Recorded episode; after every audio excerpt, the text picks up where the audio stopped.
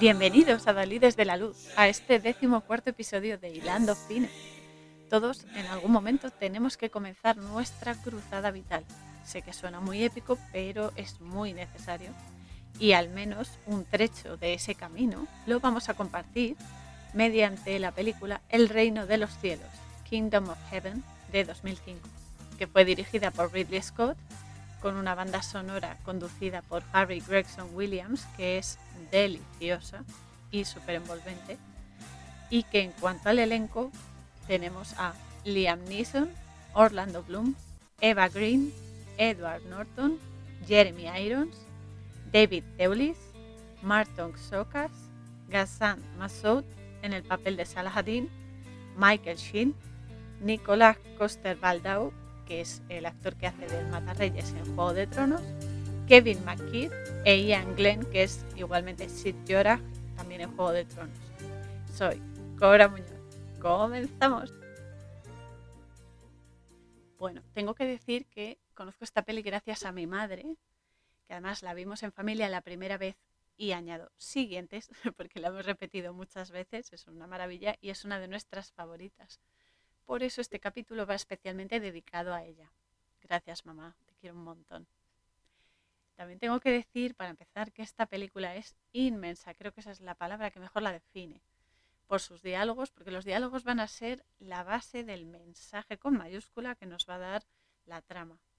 Por su música, que la verdad es que es mágica y me encanta porque, bueno, especialmente tres tracks que son súper étnicos que te transportan allí automáticamente. O sea, aunque estés sentado en el sofá, vas como una bala para allá, para Jerusalén. Uno es Evelyn, que es instrumental, maravillosa. Otra es la versión cantada de Evelyn, que se llama The Light of Life, que es cantada por Natasha Atlas, que os la recomiendo encarecidamente porque es una joya de, de música, de canción. Y la otra es Pilgrim, que también es súper bonita.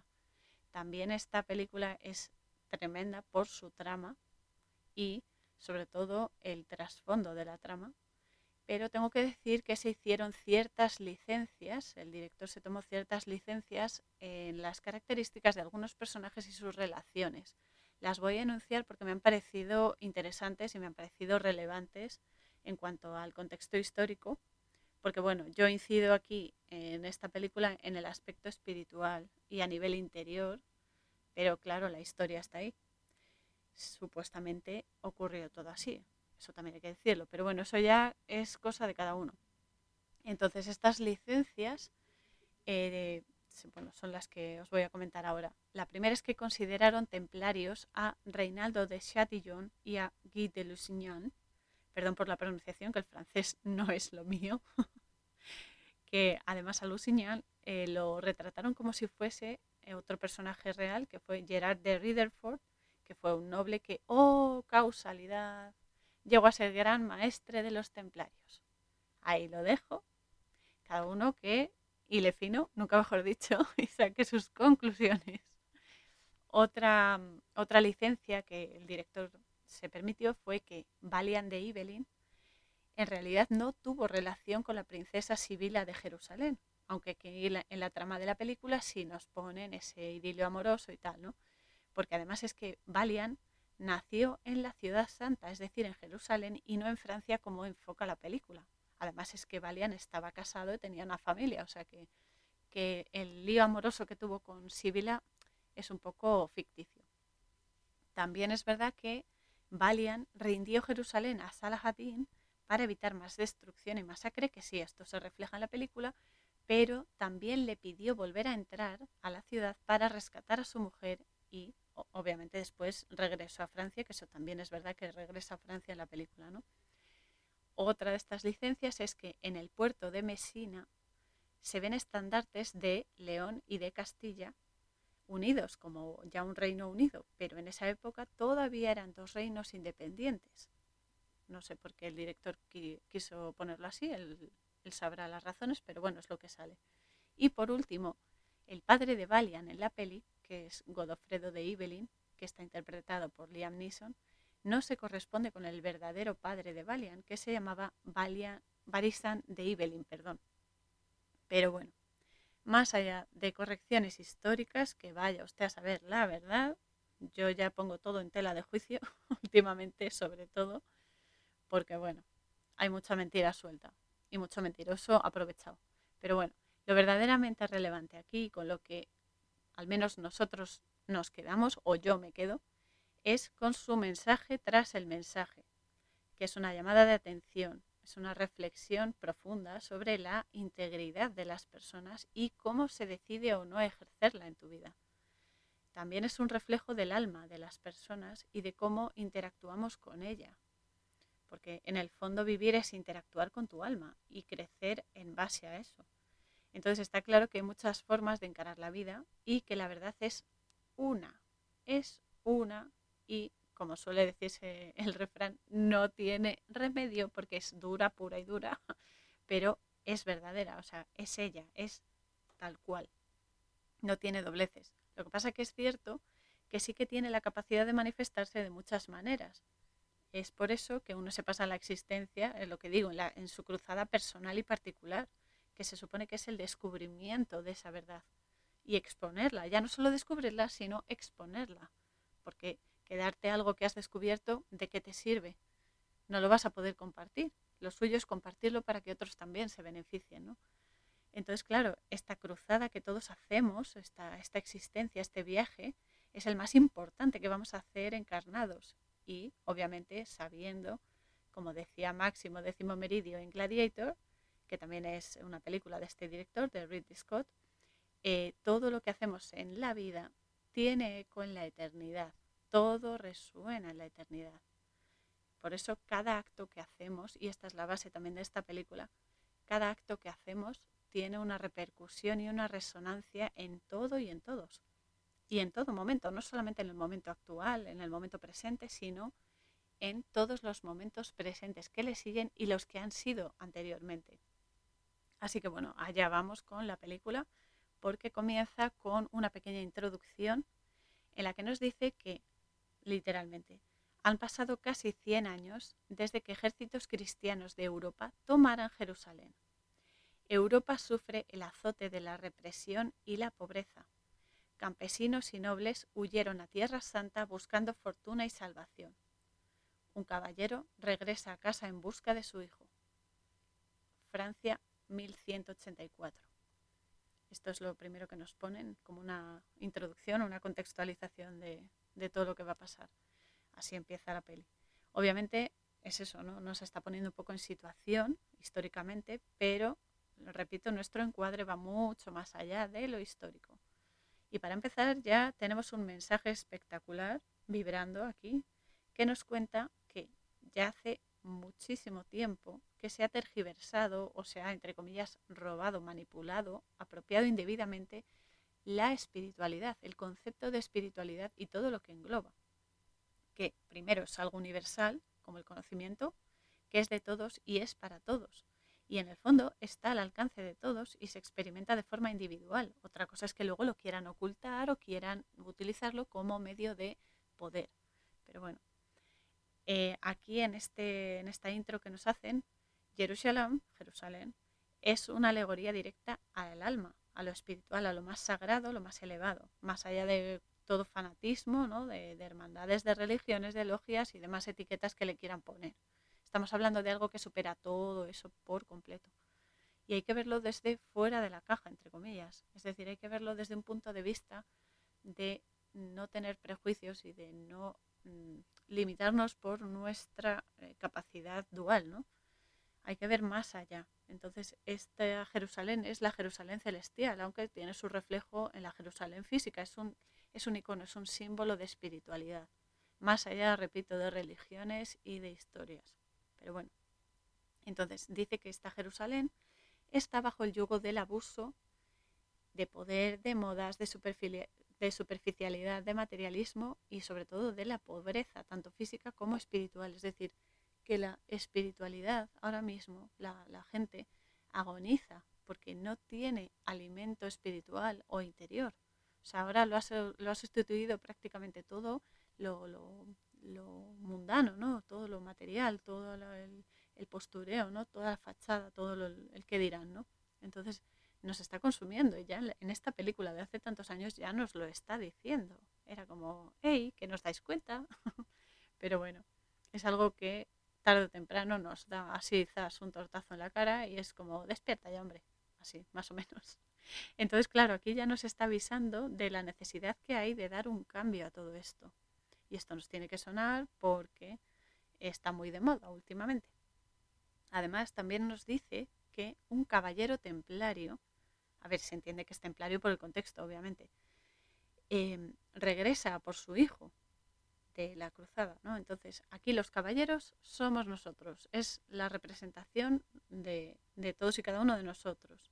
Somos los adalides que luchamos y recuerdo aquí que el peor enemigo y también el mejor aliado, que esa es la paradoja, que tenemos somos nosotros mismos y que la lucha es interior. Porque si tú te superas y superas tus limitaciones de entendimiento, tus limitaciones en cuanto a empatía, en cuanto a expresión y creencias, alcanzarás ese temple del que se habla, ¿no? esa templanza, y podrás manifestar exteriormente quién eres de verdad, lo mejor de ti, tu mejor versión, que de eso se trata, ¿no? de dar lo mejor y de ser lo mejor para ti y para otros. Entonces, claro, aquí eh, somos nosotros ¿no? los que tenemos que encontrar, proteger, amar y exponer la verdad, eh, exponer el alma y protegerla y, por supuesto, ascender siempre hacia lo eterno, hacia lo más elevado, hacia eso que está por encima de nosotros, pero en cuanto a magnificencia, no en cuanto a poder, sino en cuanto a, a expresión. Entonces tenemos que tirar siempre hacia lo más puro, ¿no? a, lo, más elevado, a, agrandarnos, a expandirnos. Y obviamente lo de templario viene de la Orden del Temple, que todo el mundo la conoce. Eh, y bueno, tengo que decir que escribí una entrada en mi blog, El Reposo Interior, que está en mi sitio web, coraurzone.wixsite.com barra la posada fronteriza e igualmente lo tenéis en www.elreposointerior.blogspot.com en la que obviamente hablo del temple y repito, dejando de lado logias, órdenes y todo eso, e incidiendo en su energía, en la templanza. Es decir, en ser prudentes, en tener esa convicción de saber reaccionar de forma sabia e inteligente y de mantener un equilibrio sano, por supuesto, entre la sagacidad, que hay que tenerla, es así, es como las meigas, a ver las ailas, y la justicia. Entonces hay que empezar siempre por uno mismo y dando ejemplo, que eso es el, trabajo más difícil que tenemos.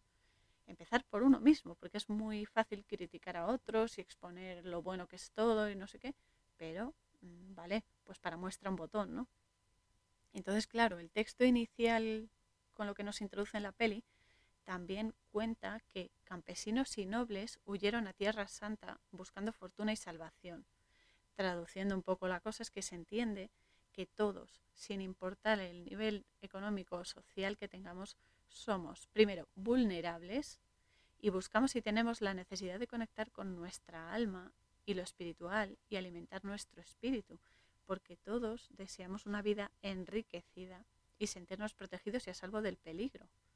Todos, porque somos falibles, o sea, no somos perfectos. Si fuésemos perfectos, ¿qué estamos haciendo aquí? No estaríamos.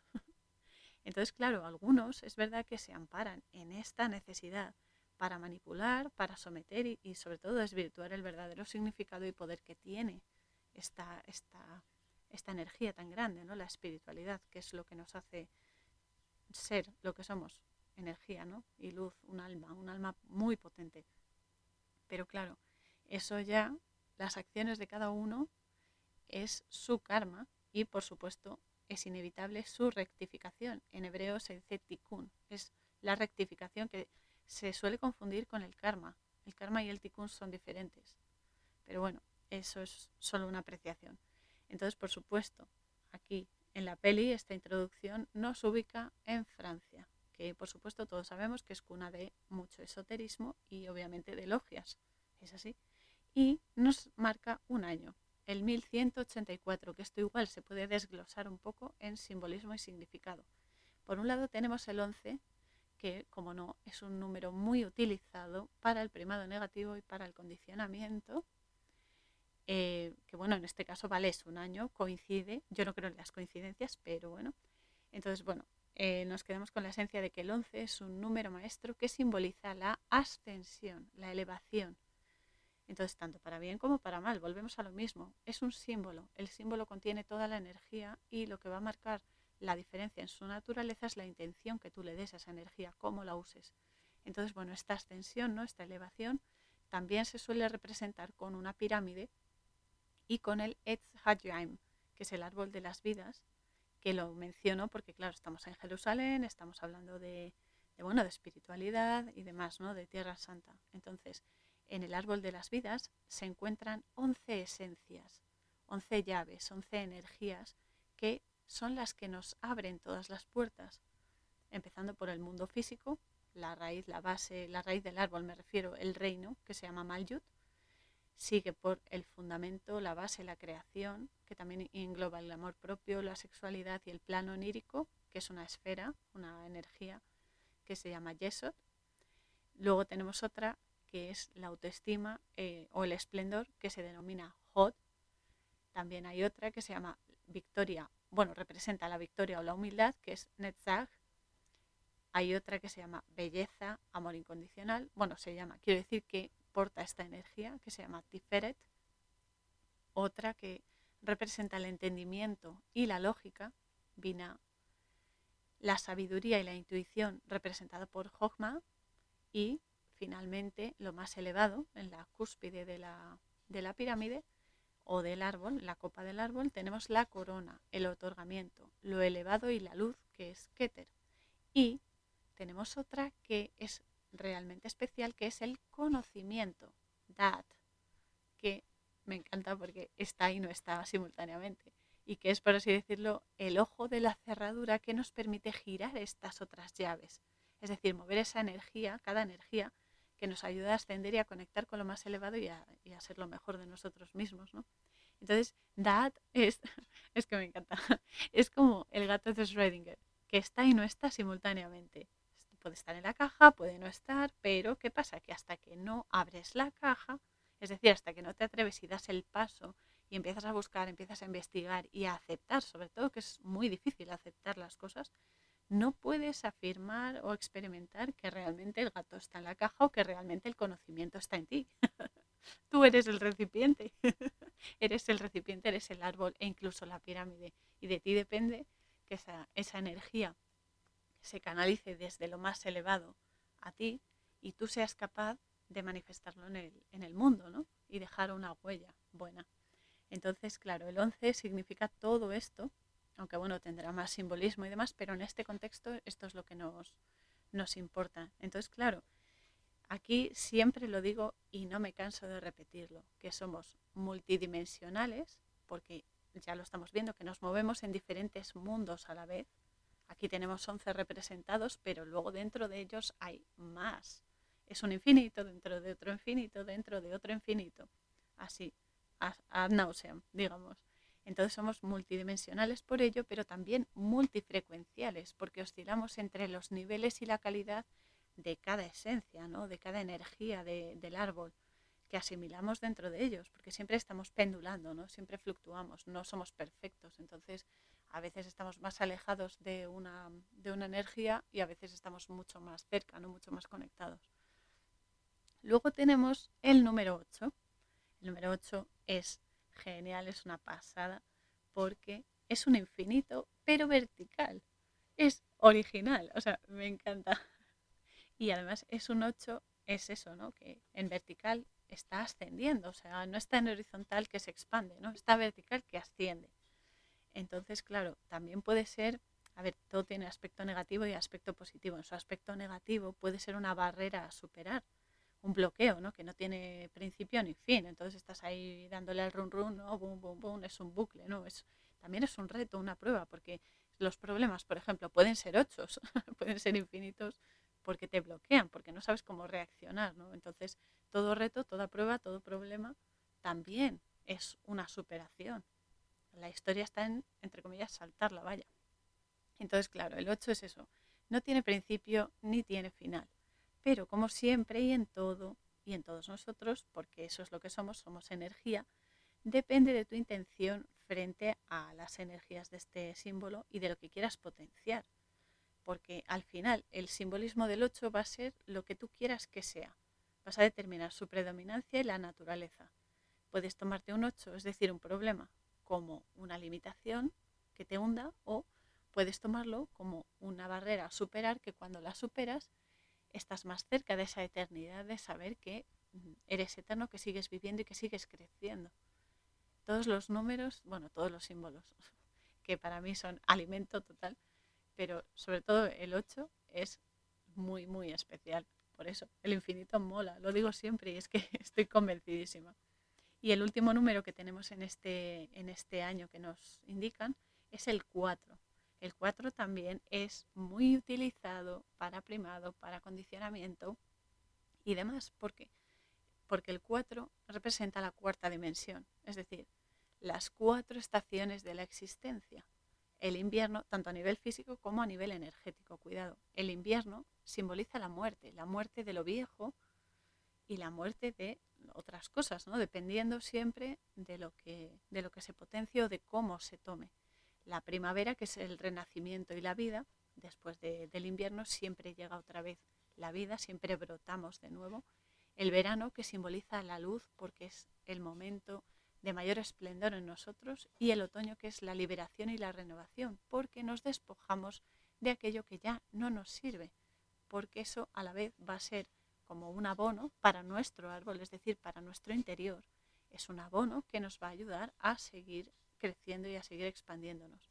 Y estas cuatro estaciones, esta cuarta dimensión, se repite una y otra y otra y otra vez constantemente en cada proceso, en cada decisión, pensamiento, en cada acción que manifestamos en la vida. O sea que estamos en un infinito constante. Ahí queda eso. Entonces, eh, aquí tenemos otro pedazo de mensaje importante y eso que estamos en la intro todavía de la película. Es decir, para ascender y para crecer, tanto por dentro como por fuera, es decir, físicamente e interiormente, espiritualmente, tenemos que conquistar todos nuestros atributos, es decir, todas nuestras energías, todos los mundos por los que nos movemos y saber canalizarnos al plano físico, que de eso se trata, de traer los cielos a la tierra. Entonces, claro, eh, lo que hay que hacer es intentar que por lo menos sea en el mayor equilibrio posible. Entonces, claro, eh, la idea es esa, ¿no? Superar nuestras limitaciones para que lo eterno se haga verdad, se manifieste a todos los niveles de existencia. De eso se trata, ¿no? De superar esas, esos problemas, esas limitaciones que no nos dejan avanzar.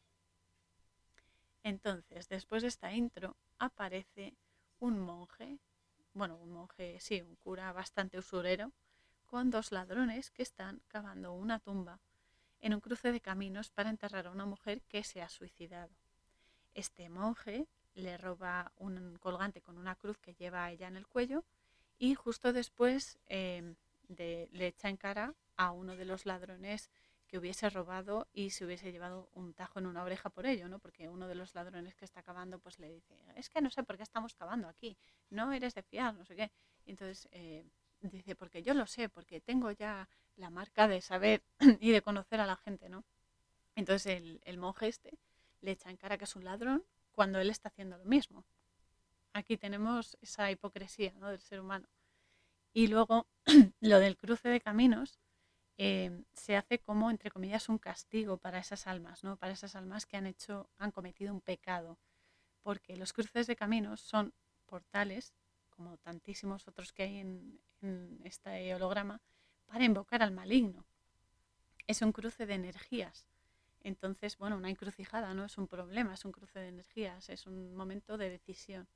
Entonces, claro, el mal, el maligno, en ciertas culturas y prácticas, como puede ser el vudú, la santería y demás, eh, estos brujos, esta gente van a estos cruces y hacen tratos con estas entidades oscuras, es decir, con energías oscuras que se, ceden, ¿no? Ceden sus almas al mal. Y eh, por eso se llaman los diablos de las encrucijadas. Y entonces ellos, pues sí, tú haces un pacto, eh, pones tu alma de fianza, por así decirlo, y a cambio ellos te dan aquello que quieres. Pero pero la historia con el mal es que es un tramposo y tú crees que vas a tener un beneficio, pero al final es una trampa, es una trampa de la que hay que huir. Por eso en las encrucijadas es importante, en los problemas, en las decisiones, es importante pararse y pensar y elegir bien qué camino vamos a tomar. Entonces aquí, mientras están cavando, de repente aparece un grupo de cruzados que van a caballo con su escudero y este pues le da al monje una moneda para el entierro de la mujer y para dar una misa por su alma, que de eso se trata, ¿no? De ayudar a las almas a ascender. Entonces, claro, cuando los cruzados se van, este monje le dice a los ladrones que le corten la cabeza a la mujer y devuelvan el hacha, ¿no? Y entonces se va, por supuesto, con la cruz y la monedita ¿eh? en el bolsillo. Pero bueno, es que, es que aún así sigue mintiendo, porque luego se le ve que está hablando con el obispo y le dice que, que no, que no, que como puede pensar que él ha mutilado a la mujer, por favor. Y eh, obviamente está mintiendo. Y aquí viene un primado negativo exquisito. Porque, a ver, otra cosa, raro es el contenido literario o audiovisual que no lo tenga. Porque además es que al final cuanto más observas, más encuentras, más basura, más basura. Lo bueno es que es eso. La basura está ahí, es como la energía, la energía está ahí. Pero tú la puedes utilizar para el bien. O sea, con ese conocimiento, ese primado negativo se convierte en positivo. Es decir, lo usas a tu favor para que ni te influya ni pueda influir a otros cuando compartes ese conocimiento, que de eso se trata. Entonces, utilizas los símbolos y las, las movidas que utiliza la gente de mal para hacer el bien. Es decir, le das la vuelta, lo recolocas y el mal se convierte en bien. Que de eso se trata, esto va la movida esta de, de vivir aquí. Y entonces, claro, este primado negativo se da cuando el obispo con el que está hablando el, el sacerdote este asqueroso le dice, bien, algunas leyes son exageradas, tanto que a veces me pregunto si Jesús obraría así. Se han hecho muchas cosas en la cristiandad de las que Cristo sería incapaz. Entonces, claro, eh, le dice, a el obispo le dice al cura este, que libere a su hermano. Su hermano era el que estaba casado con la mujer que han, que han enterrado, que se suicidó esta mujer, ¿no? Y está encerrado por supuesta posesión, porque después de que la mujer se suicidase, como que supuestamente perdió la cabeza, que esa es otra. Mucha gente, ay, hay muchos locos en los manicomios, no sé qué. Y algunos, no digo todos, pero algunos, no es que estén locos, es que ven más. Y entonces, como no se comprende y da miedo lo que dicen, pues se ridiculiza o se teme ahí está la, historia, que no todo el mundo está loco, no todo el mundo está loco, sino que tiene mayor conexión, mayor percepción. Pero bueno, el caso es que al, hermano del cura dice que está encerrado por posesión y el obispo le dice que da igual, que está tan loco como él y que necesita que salga para que le termine la iglesia. Entonces el obispo también le da varias monedas para que se las dé a su hermano junto con el saludo y el recordatorio de que el obispo reza por él, por su alma y por su mujer. Pero claro, ¿qué hace el monje? Pues sí, se queda con el dinero, porque es un usurero, es un asqueroso. Y además le, encanta provocar, luego se verá. Lo que el obispo le ha dicho eh, al, cura, esto de, bueno, de que se han hecho barbaridades en nombre de la fe, ¿no? en nombre de Dios y de Cristo y tal, es, digo que es primado negativo porque te está diciendo una verdad entre argumentos, en este caso dramáticos, aunque aviso que también se pueden, te la pueden colar en contextos cómicos y de hecho lo hacen, lo hacen constantemente en todo, para que tú automáticamente rechaces ese contenido. Y aquí se cumple, porque el obispo afirma que algunas leyes, leyes se refiere a leyes religiosas, son exageradas. Y a la vista está también en la actualidad. Ya no digo más, pero creo que todos sabemos a qué me refiero. Y dice que tanto, que, o sea, que son tan exageradas que duda de que Jesús lo aprobase o siquiera actuase de esa manera. Para empezar, Yeshua lo que predicaba era el amor incondicional, que esa era la naturaleza de Dios, amor incondicional. Y ese fue, es y será siempre su mensaje con mayúscula, que existe una energía incomprensible para nuestra limitada percepción y entendimiento dual, que es luz pura y amor eterno. Y que ese reino de amor, esa Jerusalén celestial, y de luz no es de este mundo, porque este mundo es ficticio. Para empezar es un holograma, pero luego es material, lo material o la ilusión de que es material, porque es energía vibrando. Pero esta, esta, esta fachada, ¿no? Este, este velo que tenemos y que nos tenemos que quitar, nos hace estar ciegos y no lo comprendemos. Este no es nuestro mundo, nuestro mundo es mucho mejor. Y eso es lo que decía él, ¿no? Decía el maestro, el rabí. Entonces, claro, eh, sabiendo esto, yo personalmente dudo muchísimo que Jesús aprobase el hurto, por ejemplo, que hizo el monje, o que le cortase la cabeza a esa mujer, por supuesto, suicidio. Esto es algo que también me, me, molesta mucho y sé que el problema lo tengo yo, ¿no? Pero es que, vamos a ver, ¿quiénes somos para juzgar algo desde nuestra comprensión tan limitada y, por supuesto, la vulnerabilidad ante esa misma situación? Porque esa es otra. Nadie está a salvo de caer en ello, en el suicidio, en las drogas, en, en lo que sea. Porque somos falibles, repito. Y otra cosa es que tú te alejes de ello, claro. O sea, lo, lo, importante aquí es que veas un peligro y te alejes, te protejas ante ello, ¿no? Pero, pero, y pidas protección, por supuesto. Pero es que igualmente, cuántas barbaridades en nombre de Dios y del bien, ¿no? En aras del bien común, se han, eh, se han hecho, ¿no? Justamente y supuestamente es eso, ¿no? En aras del bien, pero que es una acción con el mal por, por bandera. El mal, o sea, está ahí ante nuestras narices, pero lo han maquillado tanto que hasta parece bueno. Es increíble. Y es eso, ¿no? Yo muchas veces me lo planteo porque es como, pero bueno, ¿cuánto más tenemos que aguantar para darnos cuenta de que es el maligno campando a sus anchas? Entonces, claro, es pura hipocresía lo que se ha hecho, bueno, a lo largo de la historia y lo que se está haciendo todavía. Por eso, por el bien común. Y no es un contexto religioso, o sea, en cualquiera, solo hay que salir a la calle y observar un poco o bueno, poner la caja tonta o lo que sea y uno se da cuenta, ¿no? Entonces, claro, el problema no es aquí el contexto o la disciplina, sino la gestión de la persona que con su corto entendimiento y su egoísmo sobre todo le da y lo proyecta. Ese es el problema. Pero bueno, es lo de siempre. Es como un cuchillo. Yo siempre pongo ese ejemplo, que te sirve tanto para untar mermelada a la tostada, que está bien rica luego cuando te la comes, como para rajarle el cuello a alguien o apuñalarlo. La diferencia, la intención de la mano que lo empuña. Además eh, de todo lo malo o negativo que se pueda llegar a hacer, eh, quitar o negar una vida es la máxima representación del mal, porque es jugar a ser Dios.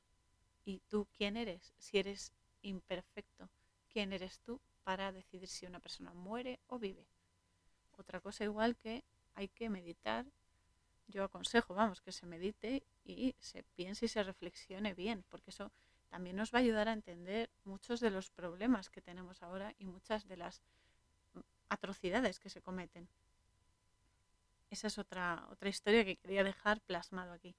Entonces, a ver, también aprovecho el tema del primado negativo, que es algo muy relevante, muchísimo más de lo que pensamos en nuestra realidad, aunque sea un holograma, pero para nosotros es real porque lo experimentamos.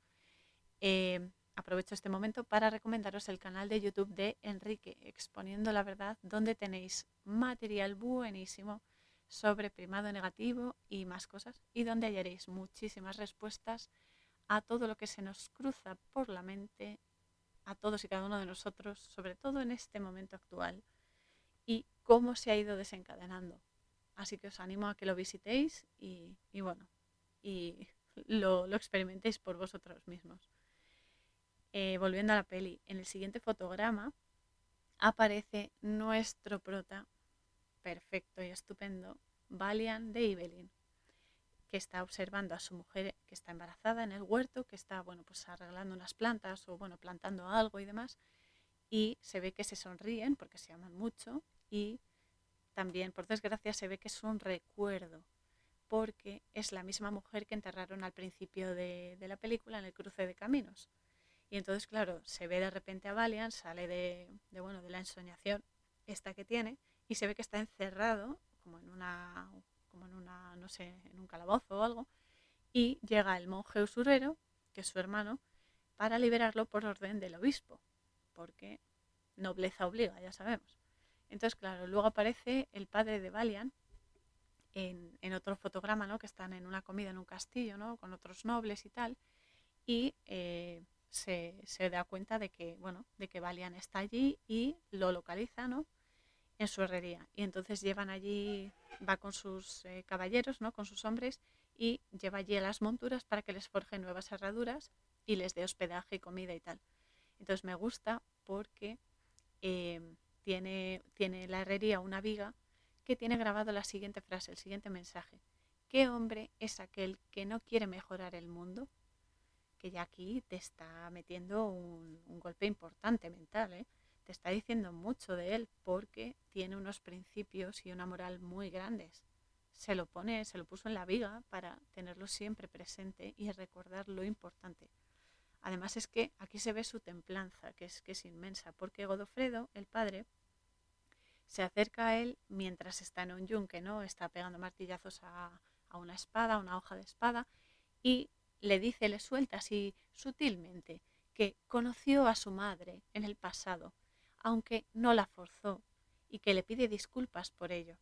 Entonces, claro, Valian se queda así mirándolo como diciendo, vale, me lo estás diciendo ahora, ¿y qué te crees? Mejor por eso.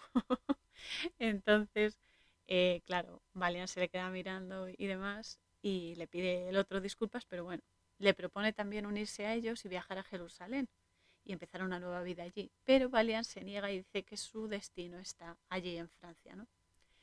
Después llega el sacerdote, que ya sabemos que es el hermano, pero llega cuando ya se ha ido Godofredo y los otros cruzados y tal, y llega a calentar la cosa, porque a este señor le encanta dar por saco. Y lo vamos a ver también a lo largo de la peli, que te pone, por lo menos a mí me pone de los nervios, qué pesado. Y bueno, y es que sí que la calienta, porque claro, eh, sale de tal manera que sale literalmente ardiendo. O sea, pone a Valiant ya en el límite, porque además es que empieza a mentar a la mujer, ¿no? Y está casi mofándose de su muerte y de la culpa que tuvo Valiant de que se suicidase ella. Que bueno, eso no queda muy claro ahí, pero bueno. Entonces es cuando se da cuenta de que el, usurero, el hermano, lleva al cuello el colgante de la cruz de su mujer y que, claro, se da cuenta de que la mandó decapitar. Entonces, claro, ya Valiant le, clava el acero que estaba incandescente y tal, se lo clava en la tripa al hermano y deja que, lo consuma las llamas, ¿no? Se, ya se revienta y, ya se desata, ¿no? Y después coge su caballo, monta y se va de la aldea. Y aquí es donde está comenzando su catarsis, su viaje, su cruzada espiritual, lo podemos llamar de muchas maneras, pero es lo que es. Y en el bosque se encuentra con su padre y decide acompañarlos a Jerusalén, porque él lo único que quiere porque se lo ha pensado, y es expiar tanto sus pecados como los de su mujer, porque es un hombre que se dado cuenta de que ha matado a su hermano y de que su mujer se suicidó, cosa que era pecado en ese momento. ¿no? Y entonces eh, le dice al padre, he matado a un hombre. Y el padre le contesta, ¿y quién no? En el sentido de que todos pecamos en algún momento u otro, que nadie está exento porque somos imperfectos. Y entonces em, se queda con ellos en el campamento y Godofredo le instruye con la espada para que sepa pelear mejor, porque sí, se sabe defender con la espada, pero le enseña nuevas maniobras, nuevas técnicas.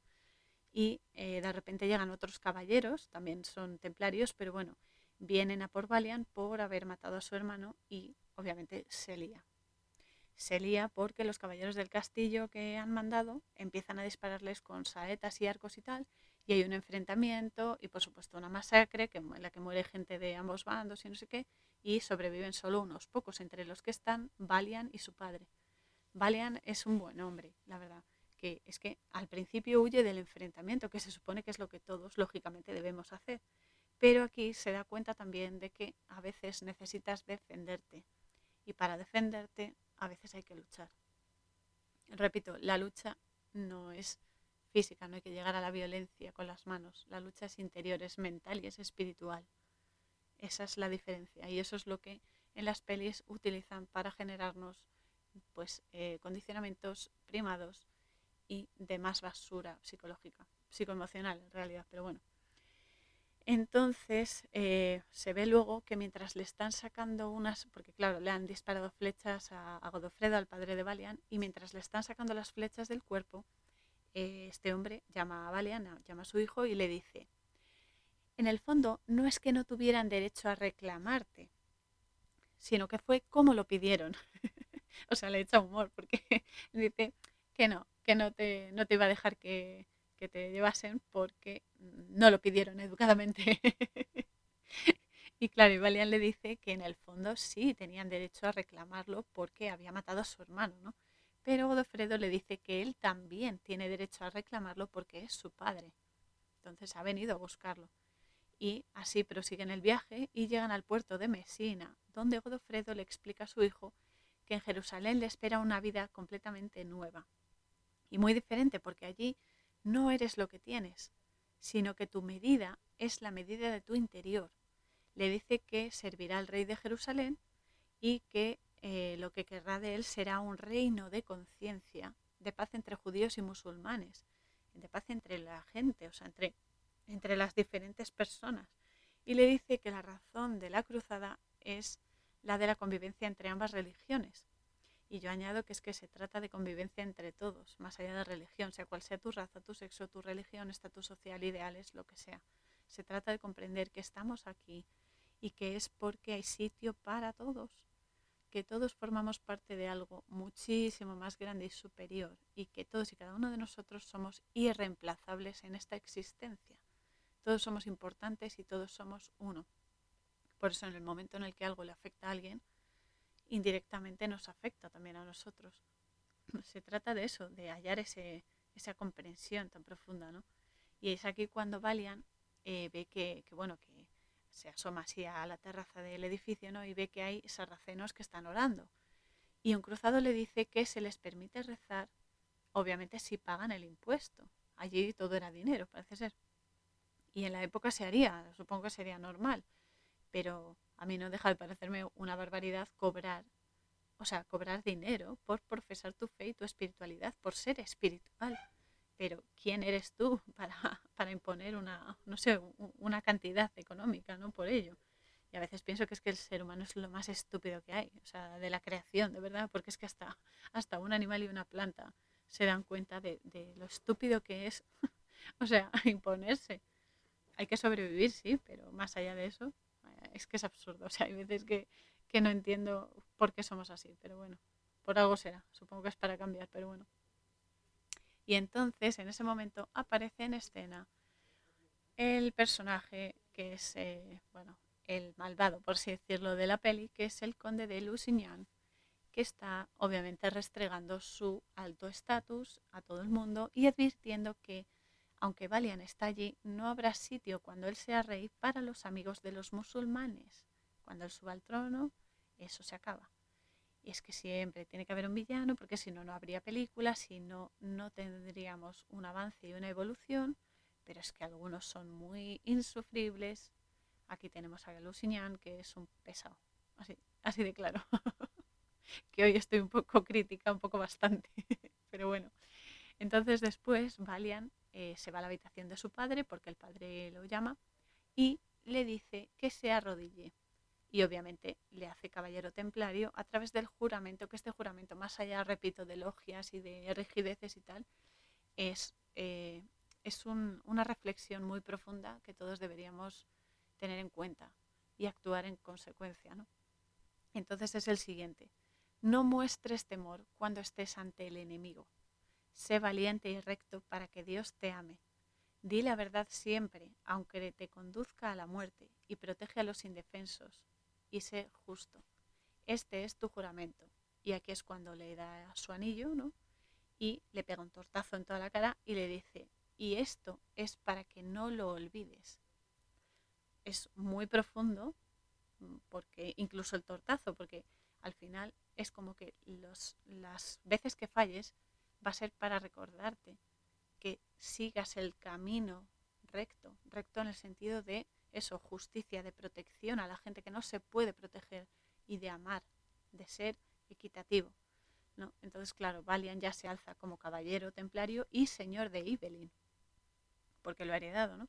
Entonces el padre, claro, está ya agonizando y el hospitalario que está con ellos le dice que se confiese y que si se arrepiente de sus pecados entonces Godofredo dice que se arrepiente de todos menos de uno, que en este caso obviamente es Valian, y eh, por eso lo dice, ¿no? porque está orgulloso de su hijo y no se arrepiente de haberlo tenido, de haberlo engendrado. Después embarcan ya hacia Jerusalén y el barco naufraga, el barco en el que va Valian, claro, naufraga, pero, pero, como Dios tiene un plan para él, sobrevive, porque estas cosas son así.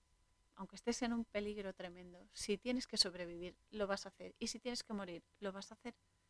Porque está todo escrito, tú ya lo has pactado, bueno, tú, tu alma, no tu avatar, tu alma, lo ha pactado ya previamente para que se cumpla la misión que has venido a hacer y a veces otras misiones secundarias. Pero bueno, el caso es que está todo ya pactado y salvo raras excepciones muy, muy especiales y muy puntuales, se cumple, la cosa se cumple.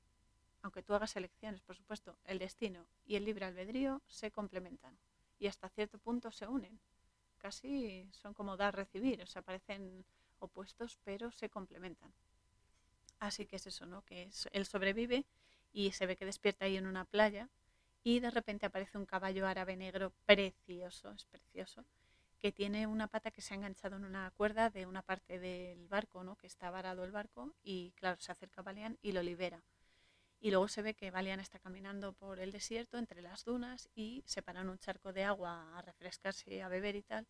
Y este caballo vuelve a encontrarle, esta vez es el caballo el que lo encuentra él, pero también es verdad que hay dos caballeros árabes que están en el desierto, ¿no? entre, las, entre las dunas. Y uno le dice se acerca ¿no? y le dice que el caballo que ha encontrado es de su señor. Y dice él, ¿pero por qué? Dice, pues porque está en sus tierras y que si no se lo devuelve, pues tendrán que luchar, porque parece ser que todo se solucionaba luchando. No sé, yo es que no lo entiendo, pero bueno, da igual. El caso es que Valian no quiere luchar, él es un hombre pacífico, pero al final, claro, se, enfrenta, se enfrentan, ¿no? Y Valian le dice porque claro, el otro hombre va a caballo, ¿no? Está luchando ahí a caballo, montando y tal, y Valian le dice que por lo menos luche con equidad, porque claro, eh, o sea, no es justo que él esté en el suelo de pie y el otro esté ahí cabalgando, ¿no? Entonces, eh, al final, nada, se enfrentan y tal, no sé qué, y al final Valian lo mata.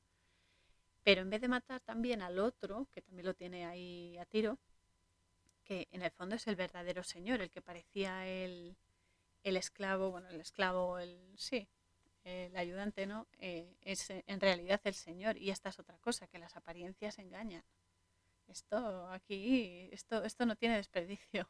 Y entonces le dice que no lo va a matar, le dice que a cambio le lleve a Jerusalén. Y entonces se van los dos.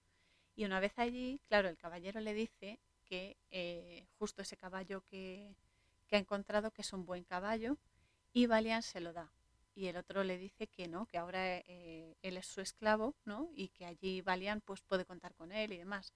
Pero él, que es más sencillo y más, más humilde, le contesta que él fue algo así como un esclavo en, el pasado, ¿no? Y que no consentirá que nadie más lo sea. Entonces, claro, el árabe se da cuenta de que es un hombre honrado y honesto y se va. Y luego la siguiente parada de Valian es en el monte Gólgota, donde crucificaron a Jesús, porque él quiere espiar sus pecados y los de su mujer y se va en busca de respuestas y qué mejor sitio que justo allí, ¿no? Donde estuvo, eh, pues eso, Cristo, ¿no? Y entonces, claro, esto me, me hace sonreír siempre porque creo, yo que tengo poca paciencia y por eso lo reconozco, que es eso, ¿no? Que a veces el jefe con mayúscula, el number one, eh, habla de manera muy original y cuesta pillarlo, ¿no? Eh, hasta que te coscas de, la respuesta que te está dando, que te está mandando, tardas un ratillo, ¿no? Y, y entonces es eh, cuando allí entierra la cruz de la mujer, ¿no? justo en el sitio donde crucificaron a Jesús, y, y le dice algo muy bonito y muy cierto, ¿no? De repente se da cuenta, se dice a sí mismo y se lo dice a su mujer. ¿Cómo puedes estar en el infierno si moras en mi corazón? Y esto es realmente importante, porque es eso. O sea, ¿cómo puede una persona ser condenada por suicidio, por lo que sea, si la amas y si tú la llevas en el corazón? El resto no importa. Lo importante es eso, ¿no? Que tú amas a esa persona y que obviamente tú no estás exento de eso. Entonces, ¿cómo puede ser que esté en el infierno si mora en su corazón? Es algo muy bonito y también algo muy sentido, ¿no? Entonces, es lo que digo, son absurdas muchas condenas que se hacen, sobre todo sociales, a personas que se suicidan o que cometen algún otro tipo de, acción que no sea admirable, ¿no? Del todo. Valian le pregunta a su mujer eso y él mismo no reflexiona sobre ello porque ¿cómo va a estar condenada si él no la juzga, solo la ama? Y claro, ¿cómo puede Dios, esto ya es algo que me pregunto yo, ¿cómo puede Dios odiar a sus hijos si los ha creado? Es su propia creación, nos ha dado la vida y nos ha dado amor incondicional. ¿Cómo va a odiar a alguien o algo a, alguien que ama? Es imposible, o sea, amar es incompatible con odiar. Si tú amas a alguien, no puedes odiarlo y viceversa. Entonces, bueno, eh, luego se encuentra en las calles de Jerusalén, porque va así, hay como un mercado y tal, y ve a otro grupo de cruzados que lo llevan a una casa y allí es donde conoce a la princesa Sibila y tiene muy, una muy buena conversación con el hospitalario que sacó las flechas del cuerpo a su padre, ¿no? Y le pregunta que qué le parece Jerusalén. Y Valian le dice que Dios no le habla, sinceramente, que no le habla, no, no le hace ni caso, y el hospitalario le dice que eso no es lo que realmente ha escuchado. Porque, claro, Balian eh, está diciendo que Dios le ha abandonado y tal, que ha perdido la fe y no sé qué. Y, y es eso, ¿no? Que el hospitalario aquí le dice que en el fondo él no da crédito a la fe porque ha visto cometer atrocidades en su nombre y que la santidad se encuentra en los buenos actos en el valor de proteger a aquellos que no pueden defenderse y en la bondad del ser humano. Entonces, claro, también le dice que el deseo de Dios se encuentra en la mente y en el corazón, no en el fanatismo. Y ese es el problema. El fanatismo es el origen de muchísimo mal, por no decir de todo. Y aquí recalco algo que nos afecta actualmente porque ahora mismo se resalta bastante exactamente eso, el fanatismo por, entre comillas, los dos bandos que se han creado frente a la, entre comillas, medicación sí, medicación no, que ya cansa mucho, y cómo hemos dejado que eso nos afecte y nos enfrente todavía más, que esto es un movimiento para polarizarnos y enfrentarnos y distorsionarnos más y confundirnos más, mientras ellos hacen su plan genial, nunca mejor dicho lo de genial, porque son malignos, pero bueno, cada uno, y esto es importante comprenderlo, cada uno elige. La decisión siempre es de uno, es individual, y elige lo que cree que va a ser mejor para él.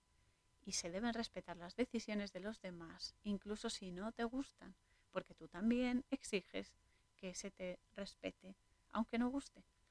Porque es que, a ver, amar no es solamente ser cariñoso y amable, que eso es muy fácil, ¿no? Ser con alguien que, que, bueno, que te cae bien y que te gusta, que incluso que quieres, ¿no? sino también, y más importante, aceptar la forma de ser de aquellos que opinan diferente a ti o que actúan diferente a ti. Porque hay que comprender que estamos todos en el mismo bando. Aquí no hay bandos en el sentido de yo soy mejor porque hago esto, tú eres peor porque haces eso. En todo caso, somos nosotros, personas, recolocando a los seres indeseables y deleznables que nos están sometiendo e intentan hundirnos. Si queréis bandos, tenemos la luz y la oscuridad. Si queréis bandos. Pero bueno, al final las personas somos almas y tenemos que estar unidas. Y hay que aceptar que a veces toca luchar. Hay que superar el ego de cada uno, que es muy difícil, pero hay que hacerlo. Y sí, por supuesto, defender al que está a tu lado frente al verdadero peligro. La, la cuestión aquí está en identificar el peligro, que a veces va disfrazado y esa es la, historia. Cuando toca luchar para defenderse, siempre hay que ir mano a mano con los demás, con los que son como tú, porque somos uno todos. Estamos todos conectados y formamos parte de algo mucho mayor. Y eh, por eso digo que lo que te pasa a ti afectará a los demás y lo que le pase a otros te va a afectar a ti. Y aunque no quieras, si es que aunque no quieras, esto funciona así. Entonces, digo esto porque últimamente llevo dos semanas que por las redes sociales y demás, veo ataques que para nada nos, nos benefician en ningún momento. Entonces, claro, el otro día concretamente, o sea, no me lo podía creer, la verdad es que me dejó así súper fría, que vi una persona por redes sociales eh, escribiendo y tal, que deseaba la muerte a todos los que eh, estamos en contra de las medicaciones actuales. Y lo triste ya no fue que deseara el mal a otros, que ya por sí es una locura y se debe evitar, ¿no? Porque no es, no es deseable, ¿no? sino que haciéndolo, eso, también se está deseando a sí mismo ese mal y lo está invocando. Volvemos a lo mismo, esto es un boomerang. Todo lo que tú hagas, todo lo que tú desees, todo lo que pienses, todo lo que sientas y todo lo que ofrezcas, te va a volver. Te va a volver y además viene letra pequeña siempre. Ese contrato es durito. Entonces, claro, yo cuando lo leí me quedé, me quedé pensando, pero chico, no sabes lo que estás diciendo, no sabes lo que estás haciendo y desde luego que Dios ignore esa, esa petición que has hecho, porque en el fondo se está deseando la muerte a sí mismo. Entonces, claro, yo digo, no eres mejor persona por ridiculizar las decisiones o las circunstancias de los demás, porque para empezar tú no estás en su situación, no estás en sus zapatos y además es que me da igual si opinas A o B, me da igual si eres pro medicación o anti medicación. Estamos todos juntos en esto y si uno es más fuerte o tiene mayor fortaleza para dar un paso al frente, debe proteger a los que son más débiles y actuar con efectivamente temple, con sabiduría y con amor, por supuesto. Entre otras cosas porque estos enfrentamientos absurdos y estúpidos solo nos bajan más la vibración y la energía a todos. Y eso hace que los que realmente son la amenaza con mayúscula, que ya sabemos quiénes son o lo que son o con quién colaboran, digamos, lo tengan más fácil y no se lo podemos poner fácil, no lo podemos hacer y no lo vamos a hacer. Somos más y lo más importante es que somos más y tenemos alma, cosa que ellos no, porque la han vendido, están vacíos. Entonces, claro, cada acción de cada día cuenta en la medida de tu interior. Y tu valía, que esto es lo que enseña la peli, tu valía como buena persona se mide por tus acciones. Todos queremos llegar juntos a ser lo mejor y sobrevivir y para ello cada uno debe ocuparse de cumplir su parte con la mayor equidad, la mayor empatía y sabiduría posible y siempre con amor y desde por y para el amor. Entonces, eh, esto es lo que habla con el hospitalario, ¿no? Y lo que se refleja en la actualidad nuestra. Pero después, Sibila acompaña a Valian a ver a Balduino, al rey de Jerusalén, que también se le conocía como el rey leproso porque sufría esta enfermedad y es eh, el hermano de Sibila, ¿no? Entonces, claro, Balduino, como no, lleva una máscara para que se le vea la lepra y tal, pero bueno, la máscara también es un símbolo de ocultación, de fachada que mm, no tiene por qué ser la realidad que va debajo, eso como símbolo digo, y se sientan a jugar al ajedrez. ¿Por qué no? Juego de mesa, juguemos al ajedrez. es lo de siempre, pero bueno, a ver, aparte, esto hay que aclararlo, el ajedrez, aparte de ser un símbolo Illuminati, por excelencia, representa el juego de la vida, es como el juego de la oca, es la vida, la vida representada en un juego. Al final, la vida es un juego, eso es así. Entonces, claro, en el caso del ajedrez tenemos la dualidad siempre, ¿no? El bien contra el mal y cómo cada uno tiene su función. Entonces, mientras están jugando, el rey le dice a Valiant que nadie puede guiar eh, su destino, ¿no? Ni la mano que le guiará hasta ahí. Es decir, que un hombre es el que guía sus pasos.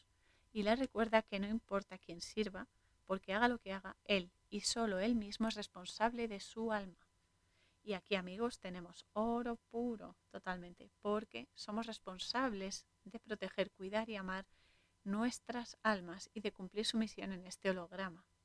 Porque todas las acciones, por todas las acciones vamos a tener que rendir cuentas y de ahí prestar atención, porque todo tiene una reacción. Entonces al final solo tú respondes de tus actos. Nadie lo puede hacer por ti, nadie puede vivir por ti. Tu vida no, porque es para ti, cada uno es único. Entonces, claro, le está explicando esto y le dice también que lo recuerde. Y Valian le dice que no lo va a olvidar y desde luego que no lo hace porque luego el rey va a ser quien quiera que, eh, que rompa los principios estos que le acaba de decir, ¿no? O sea, le va a poner de, pues eso, de cabeza de turco casi, pero claro, Valian luego se, niega, ¿no? Y luego se va, Valian se va a Ibelin, donde su padre tenía una casa y unas tierras, y, como le ha dicho el rey, para proteger a cristianos, musulmanes y judíos en el paso hacia Jerusalén. Y allí, aunque ahora es un señor y demás, pero él da ejemplo que es lo importante, y se pone a currar con el resto para hacer llegar el agua que riegue y dé vida a las tierras que ahora posee, y así poder sembrar y abastecer a sus ciudadanos y tener comida y tal. Y claro, consiguen dar con el agua porque empiezan a acabar y tal, porque la tierra allí es como muy árida. ¿no? aquí otra vez reaparece la princesa Sibila que se queda en casa de Valiant porque, chicos, le ha echado el ojo, se, ha enamorado de, de Valiant. Es, muy difícil no hacerlo, eso hay que reconocerlo, pero eh, claro, entonces eh, hablando con ella, le dice ella que eh, con unas tierras parece que va a reconstruir una nueva Jerusalén, ¿no? Le dice a Valiant. Y Valiant le dice que qué mérito tendría, siendo sus tierras, no intentar mejorarlas. Y es como nosotros con nuestro cuerpo ¿no? y nuestras capacidades. ¿De qué nos sirve tenerlos si no intentamos mejorarlos y que sean lo mejor? Lo mejor eh, posible, ¿no? Hasta donde llegue nuestra, nuestro poder, ¿no? Entonces, con el paso del tiempo se va viendo que, claro, los campos con el agua van germinando, van dando vida y es eso, ¿no? Que regresa los frutos, los cereales a esas tierras tan, tan áridas. Entonces Sibila no le quita ojos, siempre está ahí espiándole por, el balcón, por la ventana, no sé qué. Y, y, también va a cambiarla, porque le va a dar, Valiant va a conseguir que eh, ella vea la humanidad, la humanidad que necesita, porque ella es una reina, es la hermana, bueno, es una princesa, pero luego va a ser reina, es la hermana de Balduino, y le va a ayudar a ser mejor. Y en cierto modo también es una cura de humildad muy valiosa que va a obtener. Hay un momento en el que Sibila se acerca a la habitación de Valian con una vela encendida y le dice que se quedaría allí para siempre con él y que está allí justamente porque lo único que separa a un hombre y una mujer en Oriente es la luz. Y entonces sopla la vela y ya no hay separación. Ya se acuestan, hacen el amor, están juntos, disfrutan, se duermen y tal.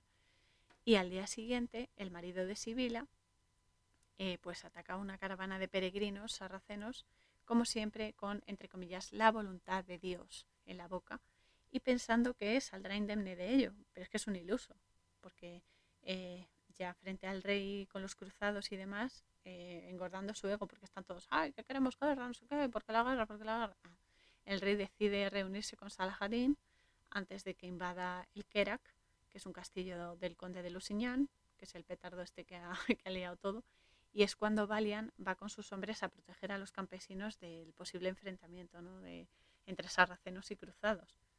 Entonces, claro, ambos ejércitos se reúnen frente a la fortaleza y Salahadín y el rey Balduino llegan a un acuerdo para evitar ese enfrentamiento, que por lo menos tienen eh, neuronas funcionales los dos. Menos mal que piensan y sienten y se mm, aferran a lo que es la convivencia, que de eso se trata, ¿no? de, de entenderse. Pero claro, Aquí Chatillon, eh, que es otro de los, de los templarios, lo arrestan y lo condenan por su osadía al atacar a estos campesinos del paso. ¿no? Y más adelante, ya en el campamento de Salahadín, viene un hombre y le recuerda que prometió que recuperaría Jerusalén, un hombre árabe. ¿no? Y entonces eh, Salahadín le dice que cuando él no sea rey, el Islam temblará. En el fondo, junto con Balduino, es eso, no están evitando que se dé una masacre y que reine la tolerancia y la convivencia entre ellos, ¿no? que es de lo que se trata. ¿no? Y aquí se van a medir los egos, pero de forma espectacular, vamos. Porque es en los enfrentamientos cuando se ve de lo que verdaderamente está hecha una persona, ¿no? sus valores y la calidad de sus actos. Por eso los problemas son tan importantes, las, las no sé, los retos, ¿no? las dificultades, porque realmente sacan tu verdadero yo. Y es ahí cuando tú te puedes ver, además sin, sin filtros, ¿no? y sin historias.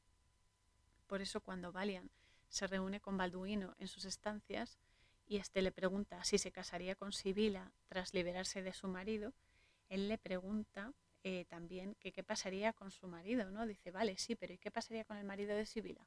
Y el rey le dice que sería condenado junto con aquellos que no le jurasen lealtad a Valian. Claro, Valian ahí se da cuenta de que eso no está bien, ¿no? Y se niega, porque no quiere ser la causa de tantas muertes. Entonces le recuerda al rey que un rey puede mover a un hombre, pero el alma pertenece a ese hombre. Por sus actos los conoceréis, ¿no? Entonces aquí Balduino eh, está claro que se ha pasado de la raya, eh, le ha podido ahí el poder y tal, y Valian le está dando la elección de humildad importante, ¿no? Porque es que no todo vale, ni siquiera en el amor o en la guerra, el dicho ese de todo vale en el amor y la guerra. Pues no, señor, no, no todo vale porque hay que tener conciencia, ¿no? Y ser consciente de lo que uno hace. Y siempre existen cosas que, están por encima del poder y de la propia persona. Esas cosas son el alma, la vida. Hay que tener principios y el corazón sobre todo, ¿no? Y claro, un reino de conciencia como es el que quieren para Jerusalén no se puede conseguir por medio del egoísmo y de la comodidad, sino por medio de la empatía y la comprensión profunda. Por eso nosotros tenemos que conseguir un reino de conciencia en cada cosa que hacemos. Que esto es muy profundo, parece una tontería así bélica y tal, pero tiene, tiene su historia. Entonces, cuando salen de la habitación del rey, Tiberias le echa en cara a Valian que se haya negado a lo que le ha dicho el rey. Y Valian, muy acertadamente debo decir, le dice que Jerusalén será un reino de conciencia o no será nada. En la peli, Valian es un hombre recto y de corazón puro, porque teniendo la oportunidad de beneficiarse y facilitarse la vida totalmente, decide ser justo, que es lo más complicado. Eso es lo que debemos buscar en nuestra rutina, hacer que cada acción sea eso, un reino de conciencia, para que todo aquello sea fruto de nuestros actos y sea vida y no destrucción. Se trata de crear, no de aniquilar. Lo digo siempre y lo seguiré diciendo y lo seguiré por lo menos intentando proyectar y manifestar en mi vida.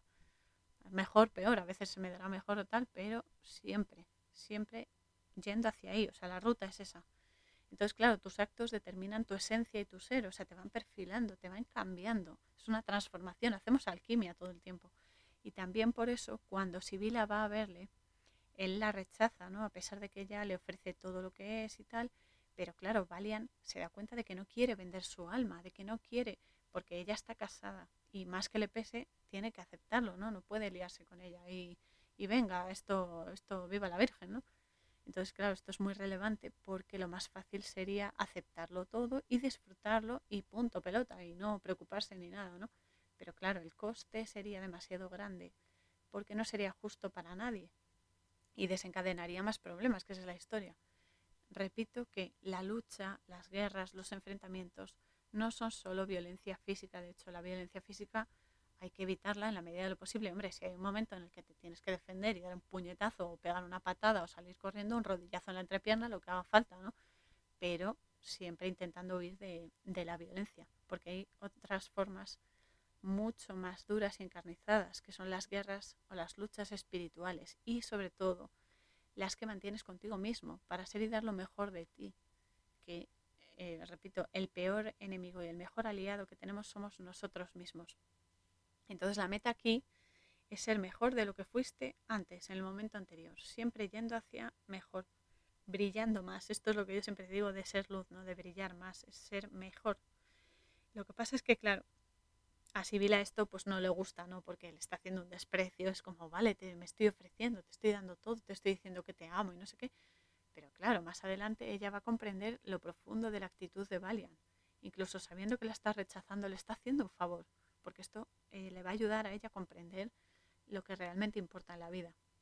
Entonces, claro, mantener la equidad como Valiant es complicadillo, es así. Sobre todo con las facilidades ¿no? que nos da la vida moderna y tal. Pero el esfuerzo merece muchísimo la pena, porque va a redirigir el flujo de la vida hacia una existencia más consciente y más llena de luz y de amor. Recuerdo que al ver esta peli varias veces, hace años, la he visto, más de tres veces la he visto, eso está claro. Pero claro, en ese momento me di cuenta de que eso es lo que, lo que debemos alimentar, ¿no? La conciencia. La conciencia, es decir, hacerla consciente, la templanza en cada acto y la comprensión de que todos y cada uno de nosotros somos de vital importancia en la creación, que no estamos aquí por casualidad, que todos tenemos un papel, incluso la maldad tiene un papel, que es que se potencie el bien. Entonces, claro, esto es como un bucle, ¿no? Es una espiral y hay que, en la medida de lo posible, hay que intentar desentrañar esos secretos, ¿no? Que tiene. Volviendo a la peli, mientras Lusignan y Chatillon se ven en el calabozo, eh, llegan a la conclusión de que deben matar a Valiant y envían a tres cruzados para que se lo carguen. Y así que sea más fácil los planes que tiene Lusignan de reinar, ¿no? de llegar al, trono y, eh, y, eso, ¿no? y hacerse con el poder. Pero claro, no pueden acabar con él porque no es su momento de morir. Y esto es algo que tiene que quedar claro. Tú vas a morir en el momento que tienes que morir y de la manera en la que mm, se haya pactado que, que mueras. O sea, que no quiero decir ser un kamikaze, pero ese miedo a la muerte, ese miedo de, ay, no, no, no, es que no voy a salir a la calle, no sé que me atropellen. ¿vale? Pero es que si no sales a la calle no vas a poder visitar sitios, no vas a poder conocer gente y demás. Quiero decir que puedes estar ahí muy protegido con muchas medicaciones y lo que sea, pero da igual, a lo mejor sales al balcón, te cae una maceta del balcón de encima y te mata, que vas a morir en tu momento, ni antes ni después. Por eso hay que entender que en la vida hay que arriesgarse y hay que, con conciencia por supuesto, pero hay que vivir, hay que vivir y perder el miedo a la muerte. La muerte no es el final de la vida, la muerte es un cambio de estado, nada más, nada más. Y las reencarnaciones están ahí, o sea que, que no os preocupéis, porque si tenemos que repetir curso, vamos a repetir curso. ¿eh? en fin, pues eso. Entonces es eso, ¿no? Que no pueden cargarse a, a Valiant. Y eh, se ve también que eh, em, bueno, ellos creen que sí, que lo han, que lo han asesinado, ¿no? Entonces están ahí contentos porque va, sí, nos hemos cargado a Valiant y demás, pero no es así. Entonces aquí Sibila también se va a los aposentos del rey Balduino, que está muriendo, y después le dice a su marido que si su hijo, es decir, el futuro rey, el niño, tiene a sus hombres, es decir, tiene sus caballeros y tal, él tendrá a su mujer, es decir, que ella se sacrifica si le da los hombres que necesita a Valiant para que pueda luchar y demás, ella se sacrificará y estará a merced de, él, ¿no? del marido. Entonces, bueno, el rey aquí muere y corona al hijo de Sibila, que igual que su tío también sufre de lepra. Y Sibila dice que ella irá al infierno por su hijo y lo mata con, como con unos polvos o algo así para que no sufra lo que su tío ha, sufrido con la enfermedad, ¿no? Entonces ella, claro, aquí puede que tuviese misericordia, pero va a generar otro, otro caos, ¿no? porque esta acción va a tener una repercusión importante. Pero bueno, la, la intención suya era buena en el fondo. Entonces aquí Lusignan y Chatillon pues siguen con su plan porque creen que eso, que Valian ha sido asesinado y es cuando provocan la guerra matando campesinos y también a la hermana de Salahadin que llega allí y se la carga, la decapitan. Después llega un emisario del sultán pidiendo el cuerpo y la cabeza de la hermana y, por supuesto, la rendición de Jerusalén, porque ha sido una ofensa, obviamente, y demás. Entonces, Lusignan le da una respuesta estúpida, pero estúpida hasta, vamos, hasta límites insospechados, que es decapitar al emisario. Coge y le dice, esta es mi respuesta. Y le corta la cabeza y, eh, y es eso, ¿no? Y dice que reúnan al ejército, que van a, por Salahadin y no sé qué que aquí Luseñán parece la reina de corazones de Alicia. Corta la cabeza, que le corta la cabeza, qué pesado. Pero bueno, la respuesta esta, pues es eso, ¿no? Que van al enfrentamiento y demás. Pero bueno, es que Lusignan va a jugar a la guerra, le encanta con Salahadin, a ver quién la tiene más larga y todo eso. Y eh, todo bajo el estandarte de la fe y la cruz. Que eso, la ofensa más grande es eso, utilizar un símbolo sagrado que representa lo más elevado para matar matar y perjudicar. Entonces, claro, es una locura porque está condenando a su ejército a morir de sed y de calor, que Valian ya se lo dijo, no vayas por allí, no vayas al enfrentamiento porque los soldados se van a morir de sed y de cansancio y tal. El otro, como es un orgulloso, coge y se lo pasa por el arco de triunfo y van. Y ya está, pero el orgullo se paga caro. Entonces, nada, Valian dice que no va a llevar a sus hombres, que no cuente con ellos y eh, a diferencia se van a defender Jerusalén de los ataques que vendrán más adelante, porque esa es otra. O sea, primero van a cargarse a esta banda que va a ir eh, que va a ir con Lusignan, pero luego van a ir a la ciudad santa, porque es lo que quieren conquistar. Y paradójicamente es lo que están destrozando, que esa, esa es la historia que nunca entenderé. O sea, luchas por algo que estás destrozando. Ah, incoherencia, da igual. Eh, es algo que no todavía no entiendo, pero bueno.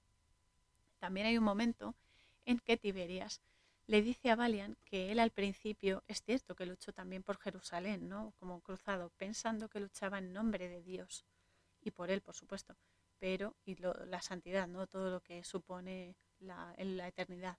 Pero luego se dio cuenta de que en el fondo lo hacían por riquezas materiales, que se ha convertido en algo insustancial, en algo económico, social y político, que eso igual, o sea, está la orden del día.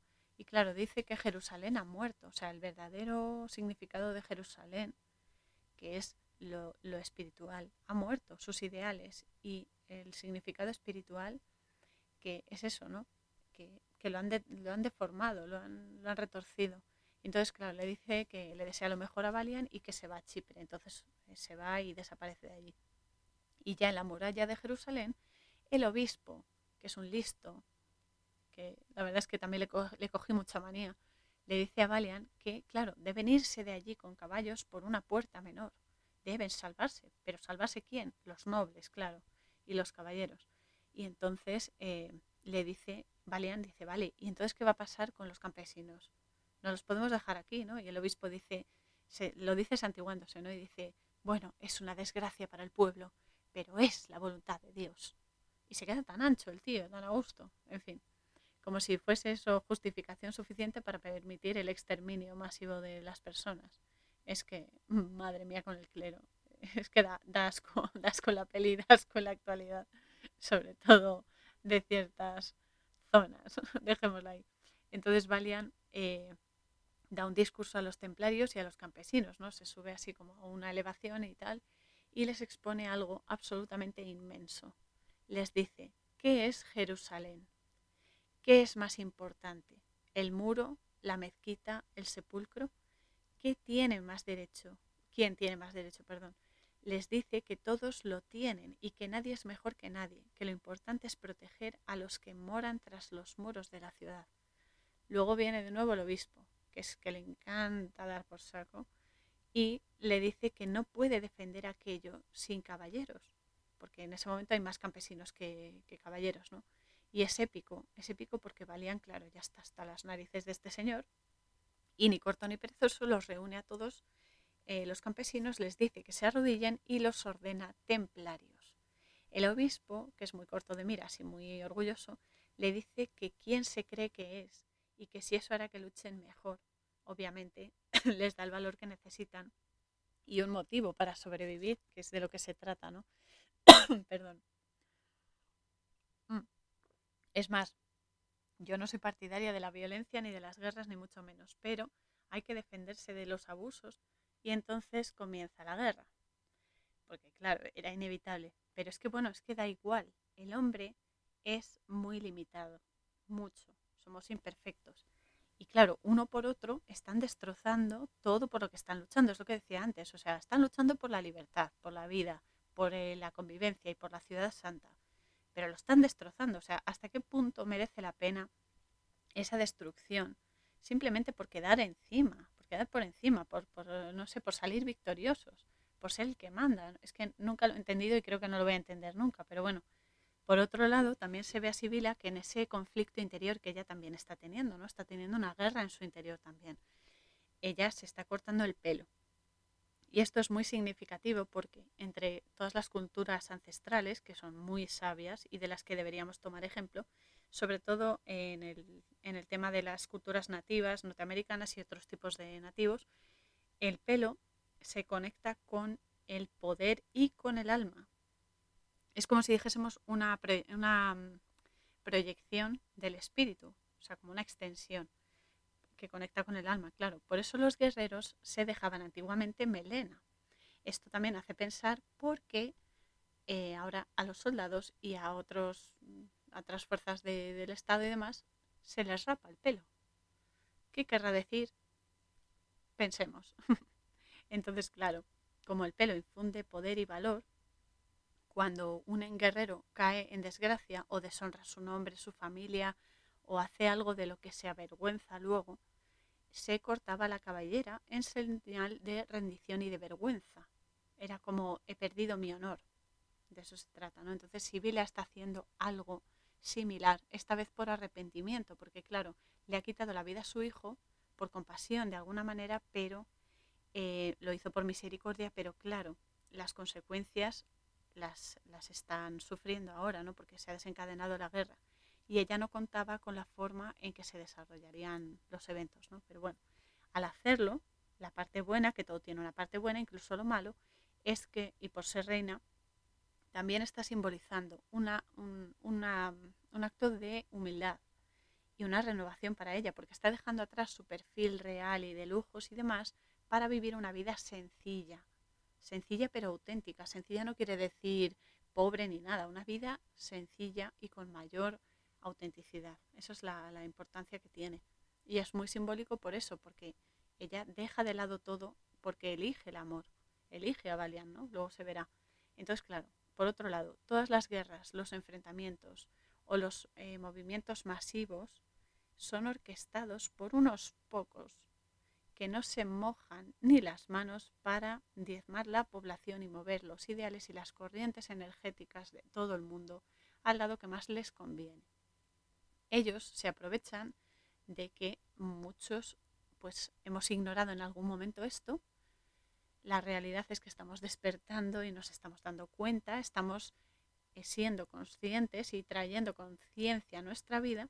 Y claro, eh, la historia es que la gente se expone a estos enfrentamientos y que son solo peones, ejecutores de esos actos del mal que dirigen unos cuantos. Por eso hay que situarse por encima de toda la información y meditar ya no el por qué se dan las cosas, sino, y sobre todo más importante aún, para qué se da, cuál es la finalidad, porque eso nos va a dar muchas pistas para saber qué vamos a evitar y qué podemos mejorar. Entonces, claro, ¿cuál es el fin que se quiere conseguir ¿no? y qué pérdidas va a generar? Porque todo es dar y recibir, ¿no? Entonces tú siempre vas a dar algo, pero a cambio vas a recibir algo, ¿no? Entonces, ¿qué, qué vas a perder si sigues esto? ¿Qué vas a perder o ganar, ¿no? Si haces esto otro. Se trata un poco de, de, ponerse por encima, de ver la vista general, ¿no? De, de superar las limitaciones de tus creencias, de tus, no sé, no sé, de tu cultura, de tus religiones y demás, y darte cuenta de cuál es el verdadero motivo por el que se dan estos enfrentamientos, estas historias, estas modas y tal. Entonces, claro, las instituciones de poder se valen de eso. Se han valido toda la vida y porque les ha funcionado, les está funcionando. Entonces, claro, eh, se, se, aprovechan de la vida, ¿no? del estrés que llevamos, de las obligaciones, de las prisas y de la falta de reposo que tenemos e introspección, porque tú no te vas a poner a, a eso, a reflexionar o a meditar cuando vienes matado del trabajo y lo único que quieres es descansar, que viene muy bien también, pero vamos. Pero claro, lo utilizan para, eh, pues eso, ¿no? Para utilizarnos y ejecutar sus planes. Y por eso yo invito a eso, a la meditación. No hace falta una persona que medita dos horas. No es esa meditación mejor que una meditación de cinco minutos un pensamiento únicamente, una reflexión. No hace falta que sea ahí eterno, ¿no? Sino solamente que se pare un momento esa vorágine y una sola respiración ya te cambia la vida, una respiración profunda. Entonces, claro, meditar sobre el sentido de la vida e ir más allá de lo físico, ¿no? Para comprender en profundidad cada movimiento que, se, que surge en la sociedad y, y, por lo menos darte cuenta, ¿no? Porque la vida es, entre otras muchas similitudes, en el fondo una partida de ajedrez, que por eso me pareció estupendo que saliese más allá de primado, negativo y de elogios y tal, porque cada movimiento que uno hace cuenta en el desenlace de la partida, es decir, de esta existencia, de esta encarnación. Y es curioso porque a diferencia de una partida de ajedrez física en la que tú mueves unos y otros, pero no, no te implicas directamente, no es, no es tanto energético, ¿no? Pero en la vida y sobre todo a nivel espiritual y en cómo lo reflejas luego en tus actos, hay momentos en los que eres un peón, otras veces eres el rey, otras eres el caballo. O sea, dependiendo de las circunstancias, adoptas un perfil u otro. Y eso está genial porque tienes diferentes movimientos. ¿no? Entonces, claro, todo tiene su energía y cada fuerza de cada figura, en este caso del ajedrez, cuenta en diferentes situaciones. Repito, más allá de logias, de, de símbolos universales, y demás, pero tú lo puedes utilizar esa energía para potenciar su lado positivo. De eso se trata. Saber qué energía tiene cada cosa y utilizarla para el bien, para el amor. Entonces, eh, esa es la gracia, ¿no? Que nosotros podemos darle la vuelta al contenido energético de un símbolo y eh, así bloquear o neutralizar la manera en la que ellos utilizan la energía y la distorsionan. Y en el fondo esa es nuestra mejor arma les damos de su propia medicina, que por cierto es medicina beneficiosa porque, no como la medicación de ahora, que nos intentan colar, porque indirectamente también ayuda a esas almas a liberarse de esa oscuridad que tienen en su interior, porque solo conocen la oscuridad y el miedo. Y por eso solo pueden proyectar eso. Al final todos ganamos. Por eso hay cosas que no se pueden permitir y que hay que cambiar, no hay que recolocar. Por eso hago yo un, personalmente un llamamiento brutal y masivo a la introspección, a observar sin juzgar. O sea, es como cuando alguien te cuenta algo, ¿no? Tú escuchas a tu amigo, por ejemplo, que ha tenido un problema, yo qué sé, por ejemplo, con su novia. Escuchas a tu amigo. Pero no vale solo esa mitad. Tendrás que escuchar a la otra persona implicada para tener una visión más global y más real de lo que está sucediendo, ¿no? Pues esto es algo igual. Entonces, eh, de eso se trata, de observarlo periféricamente y a ser más empáticos, primero con nosotros mismos y luego con los demás, porque todos estamos librando una lucha, una batalla encarnizada, muy dura, muy dura y muy jodida. Y todos tenemos nuestras cosas, ¿no? nuestros puntos fuertes y débiles, y nos tenemos que ayudar entre todos. Y sobre todo utilizar la energía que está en todo para dar vida y no para el enfrentamiento, ni la violencia, ni la separación, ni el odio, ni la destrucción, mucho menos. Vamos, se trata de amar y se trata de crear, de dar vida. Porque vamos a dejar que nos quiten el, don tan grande que se nos ha concedido, amar. Yo desde luego que no. Vamos, es que yo por mi parte lo llevan, vamos, claro, su peor error es subestimarnos. Porque es eso, ¿no? Que tenemos munición de sobra. O sea, tenemos munición, vamos para aburrir. Así que su problema es eso, que nos subestiman. Y esa puede ser nuestra mejor arma. Por eso yo animo a, que seáis valientes y a que os atreváis a brillar. A brillar quiero decir a ser la mejor parte de vosotros, lo mejor. Y a amar. Que no os dé miedo el amor. El amor es la fuerza más potente. Y aquí está el temple verdadero del que habla la película. Ser luz y ser amor. Entonces, claro, sigue la contienda, y eh, mientras tanto Sibila, que ya se ha cortado el pelo y tal, ahora está curando a los heridos y ayudando a los más pobres. Entonces un soldado le dice que ella no es una monja, que ella es una reina, que qué hace ahí, como diciendo eso, que, que ese no es su lugar, ¿no? Y ella le dice, muy sabiamente, que en el fondo somos lo que hacemos. Y Jesús ya lo dijo en su momento también, por sus actos los conoceréis y a la vista está. O sea, lo podéis comprobar. Una persona puede hablar mucho, puede prometer, puede adular, lo que sea, ¿no? Pero al final la calidad de su discurso, de lo que dice, promete, etcétera, se va a demostrar en la coherencia de sus actos. Si quieres conocer a una persona, observa lo que hace y cómo lo hace. Es que no falla. Y me gusta porque, a pesar del enfrentamiento, Salahadin y Valiant tienen dos dedos de frente, neuronas funcionales, gracias a Dios, y sufren al ver la cantidad de vidas que están perdiendo por una guerra absurda. El obispo sigue dando por saco todo lo que puede y más, y diciendo que claro, que si queman los cuerpos de los muertos eh, no podrán resucitar porque es pecado, no sé qué. Y Valian le dice, le vuelve a callar la boca y le dice que si no los queman, los cuerpos van a morir todos en unos días por infecciones y demás, y que Dios lo entenderá, que se quemen, para poder sobrevivir, porque si no lo entiende es que no es Dios y entonces no hay de qué preocuparse. Y claro, los queman, obviamente.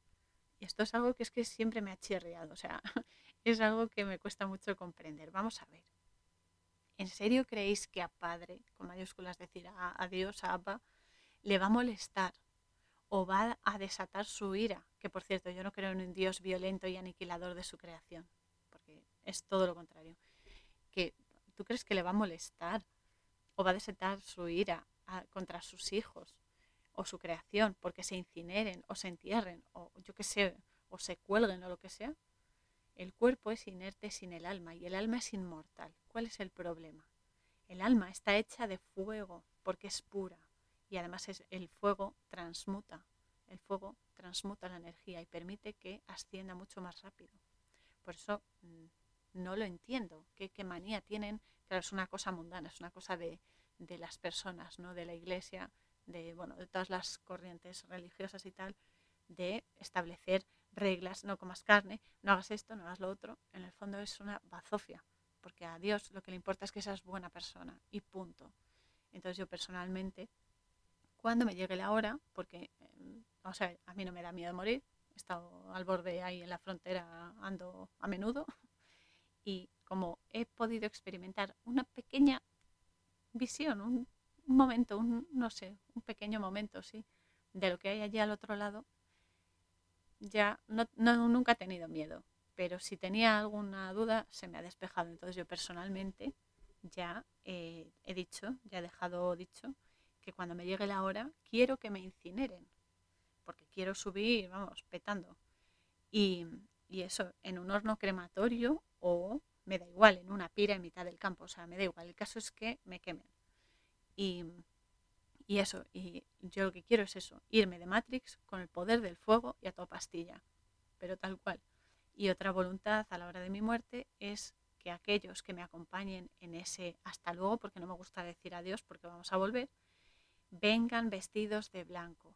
Porque, y si no, que no vengan, o sea, que no, que no estén allí, que me recuerden y todo eso, pero que no vengan. Es un, a lo mejor es una manía, pero mm, yo quiero que vengan de blanco, porque esa energía yo sé que me va a ayudar a, ascender.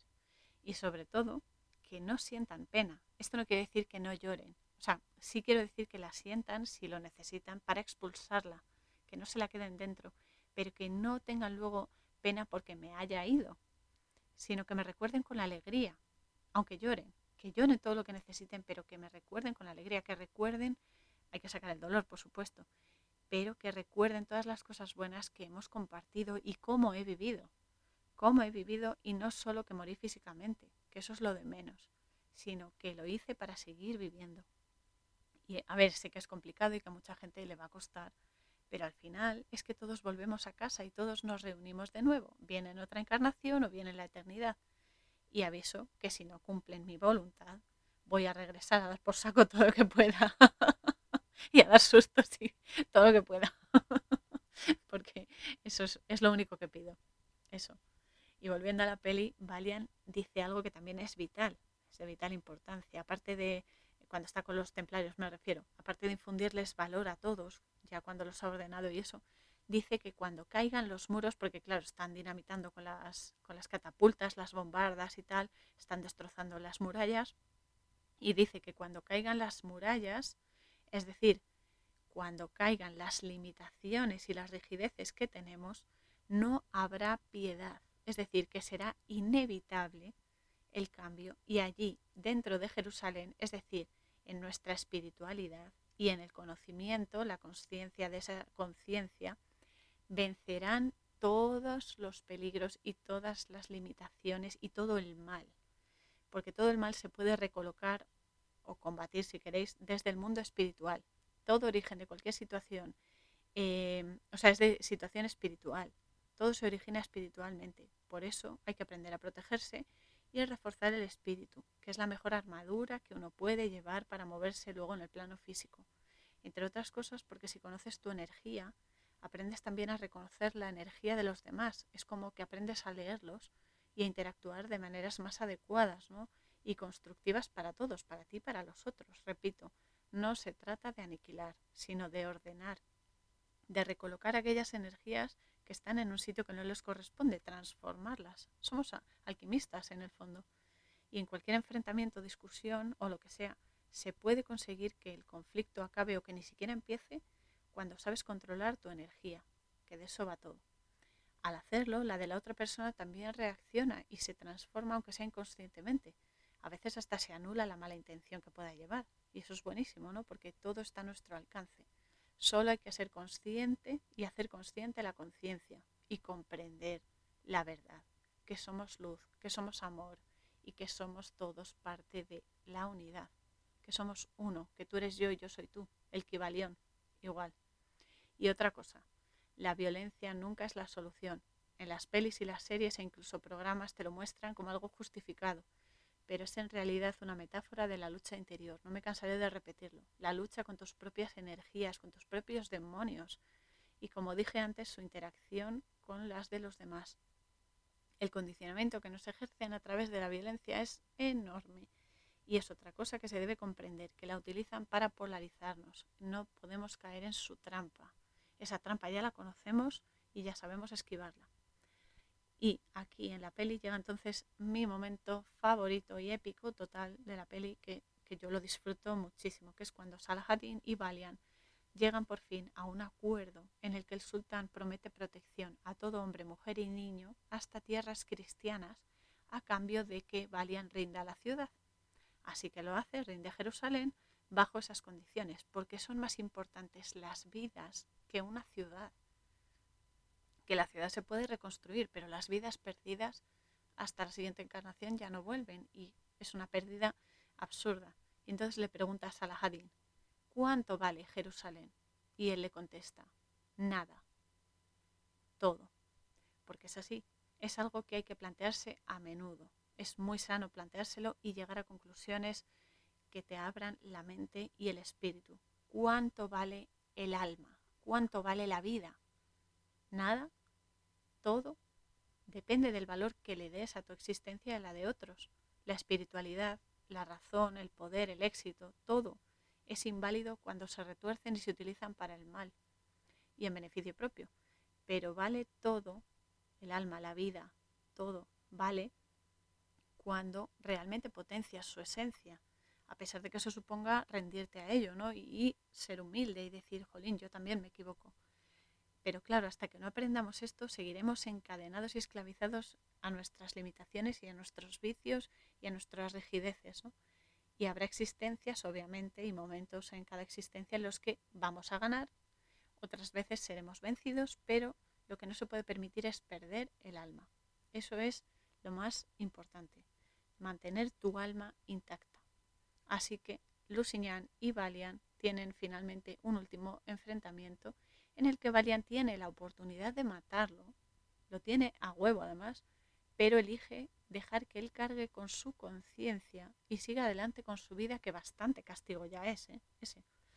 Y al final, nada, Sibila hace su elección y se queda con Valiant y abandona el poder y las riquezas por otras riquezas y otro poder mucho más fuertes, que es el del amor, que es la fuerza más poderosa, más poderosa desde luego eh, sale ganando vida. O sea, lo que gana es vida. Y Valiant, claro, regresa a su herrería en Francia y en el huerto de detrás de la casa se ve que ha crecido un árbol justo donde su mujer fallecida estuvo sembrando antes de morir, antes de suicidarse. Entonces, la conclusión es que siempre hay vida, siempre hay vida. Ella siempre sabe cómo resurgir y esa es la magia.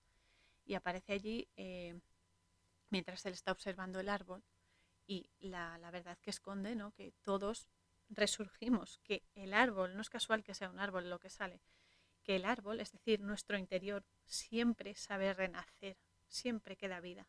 Incluso a través de la destrucción se renueva la vida. Por eso hay que ser vida, no destrucción. Entonces, claro, eh, se, em, aparece un, caballero ¿no? Eh, y el rey de Inglaterra que en ese momento es Ricardo Corazón de León, que también fue una pieza fina filipina, y eh, van allí a la herrería y le dicen que están buscando a Valiant. Pero claro, él le dice, yo simplemente soy el herrero. Y le dice a Ricardo Corazón de León, y yo soy el rey.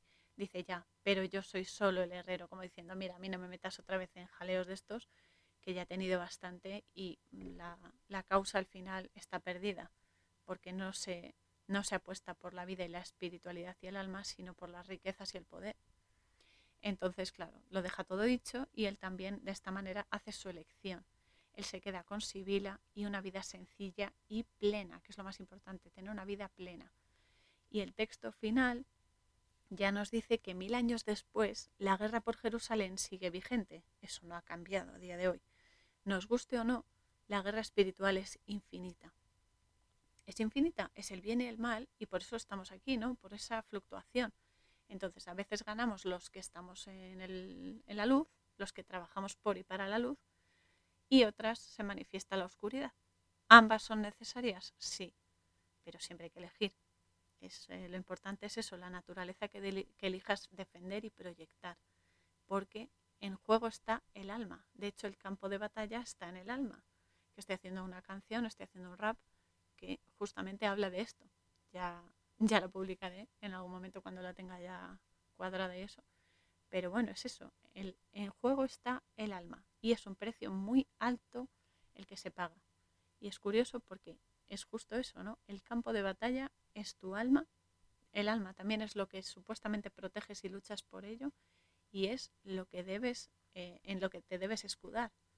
Es tremendo, porque todo encierra todo, esa es la historia. Así que mi última reflexión es que recordéis el juramento, el juramento templario, el de la templanza interior, más allá de logias, repito.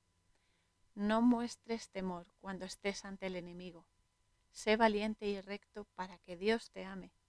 Di la verdad siempre, aunque te conduzca a la muerte. y protege a los indefensos. Sé justo. Este es tu juramento. No lo olvides. El sábado 24 de julio de 2021 trataremos directamente con el alma en más profundidad explorando la película Transferencia de Almas, The Soul en inglés, película coreana de 2021 que nos ayudará a comprender más y mejor la naturaleza de la que estamos hechos y de lo que somos. Como siempre, gracias por compartir esta aventura conmigo. Tirad del hilo y expandid vuestra luz al máximo. Que nada os frene en vuestra búsqueda de la verdad, Adalides. Es más, sed esa verdad. Un abrazo infinito y todo mi amor. Canción Spirit of Fire. Música www.50sounds.com barra es barra.